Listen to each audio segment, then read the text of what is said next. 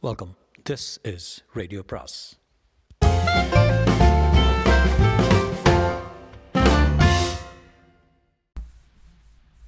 அனைவருக்கும் அன்பு வணக்கம். சாண்டிலியரின் கடற்புறா அத்தியாயம் இருபத்தி ஒன்பது பரிசுகள் இருபது.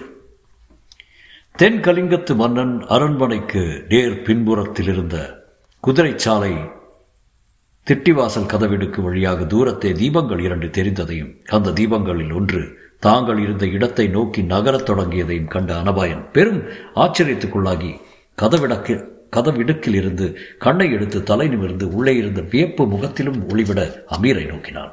பாலூரையும் அதன் மக்களையும் அங்கிருந்த அரசாங்க அதிகாரிகளையும் சர்வ விளக்கமாக அறிந்தவன் நான் ஒருவனே என்று மனப்பால் குடித்துக் கொண்டிருந்த அனபாயனுக்கு தன்னை மீறி விவகாரங்கள் அறிந்தவன் ஒருவன் இருக்கிறான் என்பதே பெரும் வியப்பாக இருந்ததால் அந்த வியப்பை சொற்கள் மூலம் காட்ட முற்பட்டு அபீர் உன் திறமை என்றுதான் எனக்கு முழுவதும் புலப்படுகிறது என்று கூறினார்.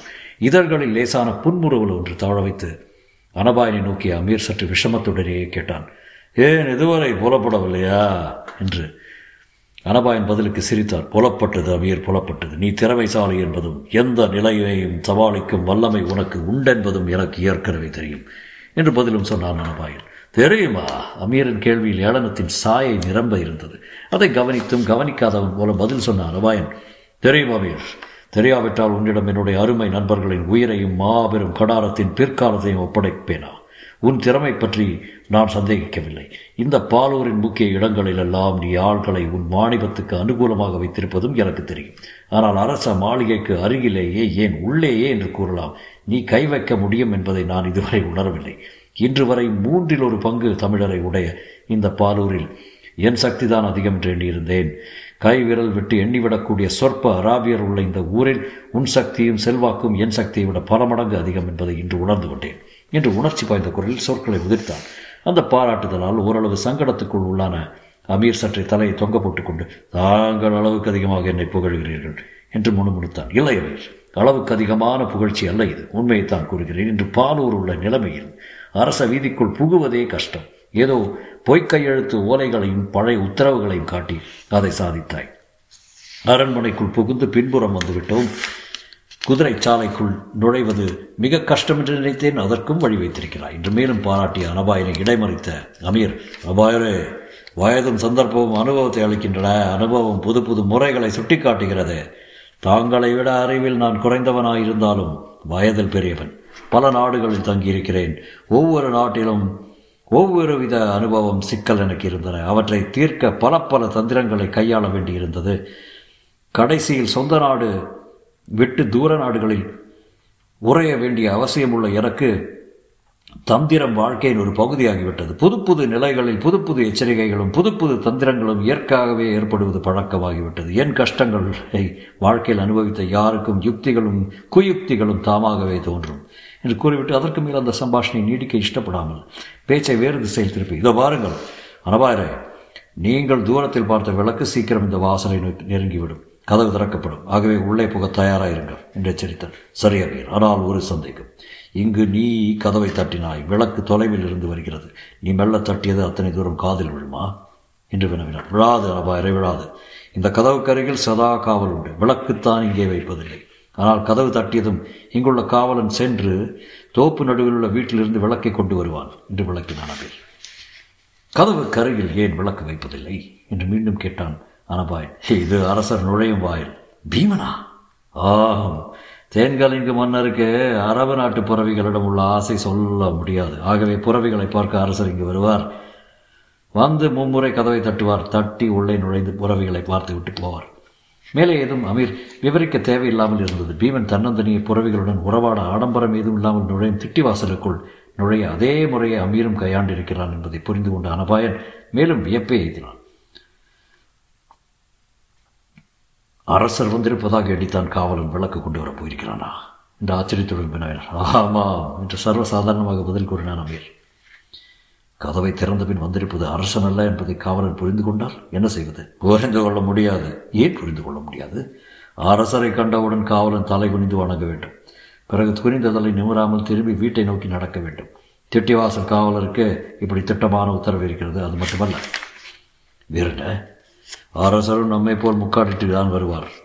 நமது புறவிகளைப் போல் அவர் புறவியும் சற்று தொலைவில் தனித்து தான் இருக்கும் திட்டிவாசல் பிரவேசத்தை மிக கெட்டிக்காரத்தனமாகவே பீமன் ஏற்பாடு செய்திருக்கிறான் என்பதை உணர்ந்து கொண்ட அனபாயன் பீமனைப் போல் தாங்கள் நுழைவது அத்தனை கஷ்டமல்ல என்பதை புரிந்து கொண்டான். இருப்பினும் மேற்கொண்டு சந்தேகம் ஏற்படவே கேட்டான்.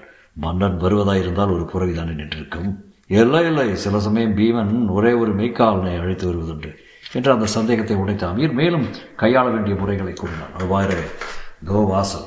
இன்னும் சில வினாடிகளில் இந்த திட்டிவாசல் கதவு ஓசைப்படாமல் திறக்கப்படும். முக்காடை தளர்த்தாமல் நேரே பார்த்தபடி உள்ளே நுழையுங்கள். காவலனை பேசாமல் பின்தொடருங்கள். தோப்பின் நடுவில் உள்ள வீட்டின் முகப்பில் சென்றதும் அவன் நின்று விடுவான். நீங்கள் சென்று எதிரிருக்கும் கதவை திறந்து கொண்டு உள்ளே செல்லுங்கள் என்று விளக்கினான் அமீர். குதிரை சாலை தோப்பு வீடு வீட்டை அடைய வேண்டிய முறை மிக தெளிவாக விளக்கப்பட்டதை கேட்ட அனபாயன் அமீரின் திறமையை அரண்மனை விவகாரங்கள் முறைகள் முதலியவற்றை அவன் நுட்பமாக அறிந்திருப்பதையும் எண்ணி உள்ளூர் அவனை பாராட்டினான். அமீரை பற்றி அப்படி அவன் உவகை கொண்ட சமயத்தில் திட்டி வாசல் மெல்ல திறக்கப்பட்டது.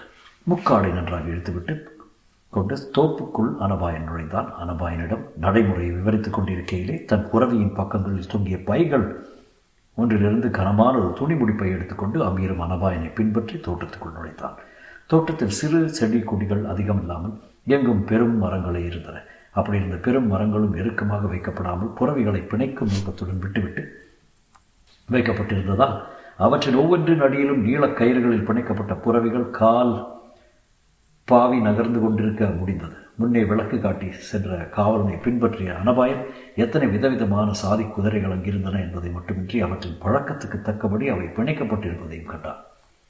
சில புறவிகளுக்கு பின்னங்கால் ஒன்றில் மட்டும் பிணைக்கயிறு கட்டி மரத்தில் அக்கயிற்றை சுற்றி கட்டியிருந்தார்கள். இன்னும் சில புறவிகளுக்கு கழுத்திலும் இன்னும் சிலவற்றுக்கு இடுப்பின் வாளிப்பிலும் கயிறுகள் கட்டப்பட்டிருந்தன. இப்படி பலவிதமாக கட்டப்பட்ட கயிறுகளால் பலவிதமான உடலை சிலுப்பியும் உலாவியும் கனைத்து கொண்டிருந்த குதிரைகள் மீது இடையே மரக்கிளைகளில் ஊடுருவி வந்த சந்திர வெளிச்சம் விழுந்திருந்ததால் புறவிகள் தெய்வலோக புறவிகளைப் போல காணப்பட்டன. புறவிகளின் கவர்ச்சி வீரரான அனபாயின் இதயத்தை வெகு வெகு வேகமாக அந்த புறவிகளை நோக்கி இழுக்கத் தொடங்கியது. அப்படி இழுத்ததன் விளைவாக பேருவகை கொண்ட அனபாயன் அத்தகைய புறவிகளை கொண்ட பீமனை அந்த சமயத்தில் மனத்துக்குள் பாராட்டவும் செய்தார். குதிரைகளுடன் உறவாட ஒரு மன்னன் தன்னந்தனியே திட்டிவாசல் வழியாக வருவானேன் என்று முதலில் எண்ணி அந்த சோழர்களுடைய இளவன் இத்தகைய புறவிகளுடன் விருதுகள் இல்லாமல் காவலர் பாதுகாப்பு இல்லாமல் தன்னந்தனியே இருப்பதை விட சிறந்த இன்பம் வேறென இருக்க முடியும் என்று தன்னைத்தானே கேட்டுக்கொண்டார் அத்தகைய சிறந்த புறவிகளை உடைய பீமனிடம் பெரும் பெரும் பொறாமையும் கொண்டான் அவன். அந்த பொறாமையுடன் அரச ரீதியான பொறாமையும் கலந்து கொண்டது அந்த வீரன் மனத்திலே சோழ நாட்டுக்கும் வெளிநாட்டு புறவிகள் வரத்தான் செய்கின்றன ஆனால் அவை சோழர் கீழுள்ள முசிறி பெருந்துறையில் இறக்கப்படுகின்றன. அங்கிருந்து வடநாட்டவரும் சேரரும் வாங்கியது போக மீதி குதிரைகளை சோழ நாட்டுக்கு கிடைக்கின்றன. முசிறி பெருந்துறைக்கு அடுத்தபடி பாலூரே பெரும் துறைமுகம். அரபு நாடுகளிலிருந்து வரும் பல வகை புறவிகள் கடாரத்துக்கும் காம்போஜத்துக்கும் சீனத்துக்கு போகின்றன. ஆகவே இந்த பாலூர் பெருந்துறை மட்டும் சோழரசம் இருந்தால் எத்தனை வகை புறவிகள் வாங்கலாம்? எத்தனை தரமான வேகமான புறவி படை அமைக்கலாம்? என்ற எண்ணம் துளிர்த்தது அந்த வீரனின் சிந்தையில். ஏற்கனவே திறமைமிக்க யானைப்படையுடைய சோழர்களிடம் சிறந்த புறவிப்படையும் பெருகிவிட்டால் கலிங்கத்தை விழுங்குவதோ அந்த பீமனுக்கு தகுந்த படிப்பினை அளிப்பதோ ஒரு பிரமாதம் அல்ல என்று தனக்குத்தானே கனவு கண்ட அனபாயன் அங்கிருந்த புறவிகளின் மீது கையை வைத்த கண்ணை வாங்காமலே நடந்து சென்றான். புறவிகளிடம் இருந்த அந்த வீர சிந்தனையில் கனவு கொண்டே தான் தோப்பின் நடுவிதிக்கு வந்துவிட்டதை கூட அறியார் விடுதியின் முகப்புக்கு வந்து ஏதோ பதுமை போல கதவை திறந்து கொண்டு வீட்டுக்குள்ளும் நுழைந்த பின்புதான் அவன் சுரணை அடைந்தான் இவர்தான் என் நண்பர் என்ற அமீரின் வார்த்தைகள் பலமாக ஒழித்த பின்பே இக உலகத்துக்கு வந்த அனபாயன் தன் கண்களை தூக்கி எதிரே இருந்து குதிரைச்சாலை தலைவனை ஏறெடுத்து நோக்கினான். கலிங்கத்து அரண்மனை குதிரை சாலை தலைவன் அமீரைப் போலவே அரபு நாட்டை சேர்ந்தவன் என்பதை பார்த்ததும் தெரிந்து கொண்டான் அனுபாய். சரியான நபரை தான் புறவைகளின் பாதுகாப்புக்கு பீமன் பொறுக்கியிருக்கிறான் என்று பீமன் கூட அந்த சமயத்தை சிலாகித்தான். அமீரை விட அதிக உயரம் பருமனுடன் பெரிய தாடியுடனும் புஷ்டியான கன்னங்களுடன் காணப்பட்ட அந்த அரபு நாட்டான் அனபாயர் தன்னை ஏறெடுத்து பார்த்ததுமே தலை வணங்கினான் அத்துடன் பணிவு பெரிதும் தொனித்த குரலில் தாங்கள் யார் என்பது எனக்கு தெரியும் என்று கூறினான். அந்த அரபு நாட்டானை அதுவரை பார்த்திருந்த அந்த அனபாயன் ஆச்சரியத்தில் திளைத்தான். என்னை பற்றி கேள்விப்பட்டிருக்கலாம் பார்த்திருக்க முடியாது என்றும் கூறினான். கேட்டிருக்கிறேன் கேட்டது போல் பார்த்தது போலத்தான் என்று என்றான் குதிரை தாலை சாலை தலைவன். அமீர் அடைபுரிந்த தலைவரே எங்களுக்கு மொத்தம் இருபது புறவிகள் வேண்டும். அதுவும் கட்டுக்கடங்காத அதிகமாக பழக்கப்படாத புறவிகள் வேண்டும் என்றான். குதிரை சாலை தலைவனின் புருவங்கள் ஆச்சரியத்தில் மேலெழுந்தன. முரட்டு புறவிகளா வேண்டும்? என்று அந்த ஆச்சரிய முகத்தில் விரியவும் குரலில் துணிக்கவும் கேட்டார். ஆம் என்றான் அமீர். அதுவும் யாருக்கும் அடங்காமல் நாலா பக்கத்திலும் சிதறி வேக வேகத்துடன் ஓடக்கூடிய புறவைகள் வேண்டும் என்பது புரியிருக்கிறதே என்று ஏளனமாக கேட்டான் அரபு நாட்டான் ஆம் அவைதான் வேண்டும் என்று திட்டவட்டமாக பதில் சொன்னான் அமீர். குதிரைச்சாலை தலைவன் முகத்திலிருந்து ஏளனக்குறி மறைந்து அது இருந்த இடத்தை பயத்தின் சாயை ஆட்கொண்டது. அவற்றை அழித்துவிட்டால் நேரக்கூடிய ஆபத்து என்னவென்று தெரியுமா? என்று வினவினான் அந்த அரபு நாட்டான் குரலிலும் கிளியின் ஒளிபாய் தெரியும் என்றான் அமீர். ஆபத்தை எதற்காக விலைக்கு வாங்குகிறாய்? தேவையா இருக்கிறது. ஆபத்து தேவையா இருக்கிறதா? ஆம். இதற்கு பதில் என்ன சொல்வது என்று விளங்கவில்லை அந்த குதிரை சாலை தலைவனுக்கு. அமீரின் முகத்தை விட்டு அரபாயின் முகத்தை நோக்கி அமீர் சொன்னதை கேட்டீர்களா? என்று வினவினான். ஆஹா கேட்டேன் என்றான் அனபாயன் அவன் குரல் பெருமகிழ்ச்சி ஒழித்தது. அமீர் தன் கையில் இருந்த பொற்குள கழுஞ்சுகளை கலகலவென்று அரபநாட்டான் எதிரில் கொட்டினான். இரண்டாயிரம் பொற்கழஞ்சுகள் இருக்கின்றன என்று கணக்கு சொல்லி பொற்குவிலை சுட்டியும் காட்டினான். புறவிச்சாலை தலைவன் கண்கள் பிரமை பிடித்த வண்ணம் பொற்காசு குவியலை இமை கொட்டாமல் பல வினாடிகள் பார்த்து கொண்டிருந்தான்.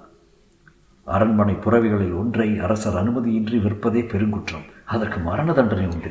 இருபது புறவிகளை விற்பது கனவிலும் நினைக்க முடியாத காரியம். அத்தகைய காரியத்துக்கு தன்னை தூண்டிய இருவரையுமே எதிரே இருந்த பொற்குவியலில் மாறி மாறி பார்த்த புறவி சாலை தலைவனின் முகம் பிரமையும் கிளியும் பிடித்து கலவரப்பட்டு கிடந்தது. அடுத்தபடி புறவிகளை விற்க அமீர் சொன்ன திட்டம் அவனை பைத்தியம் பிடிக்கும் நிலைக்கு கொண்டு வந்து விட்டது தொடரும்.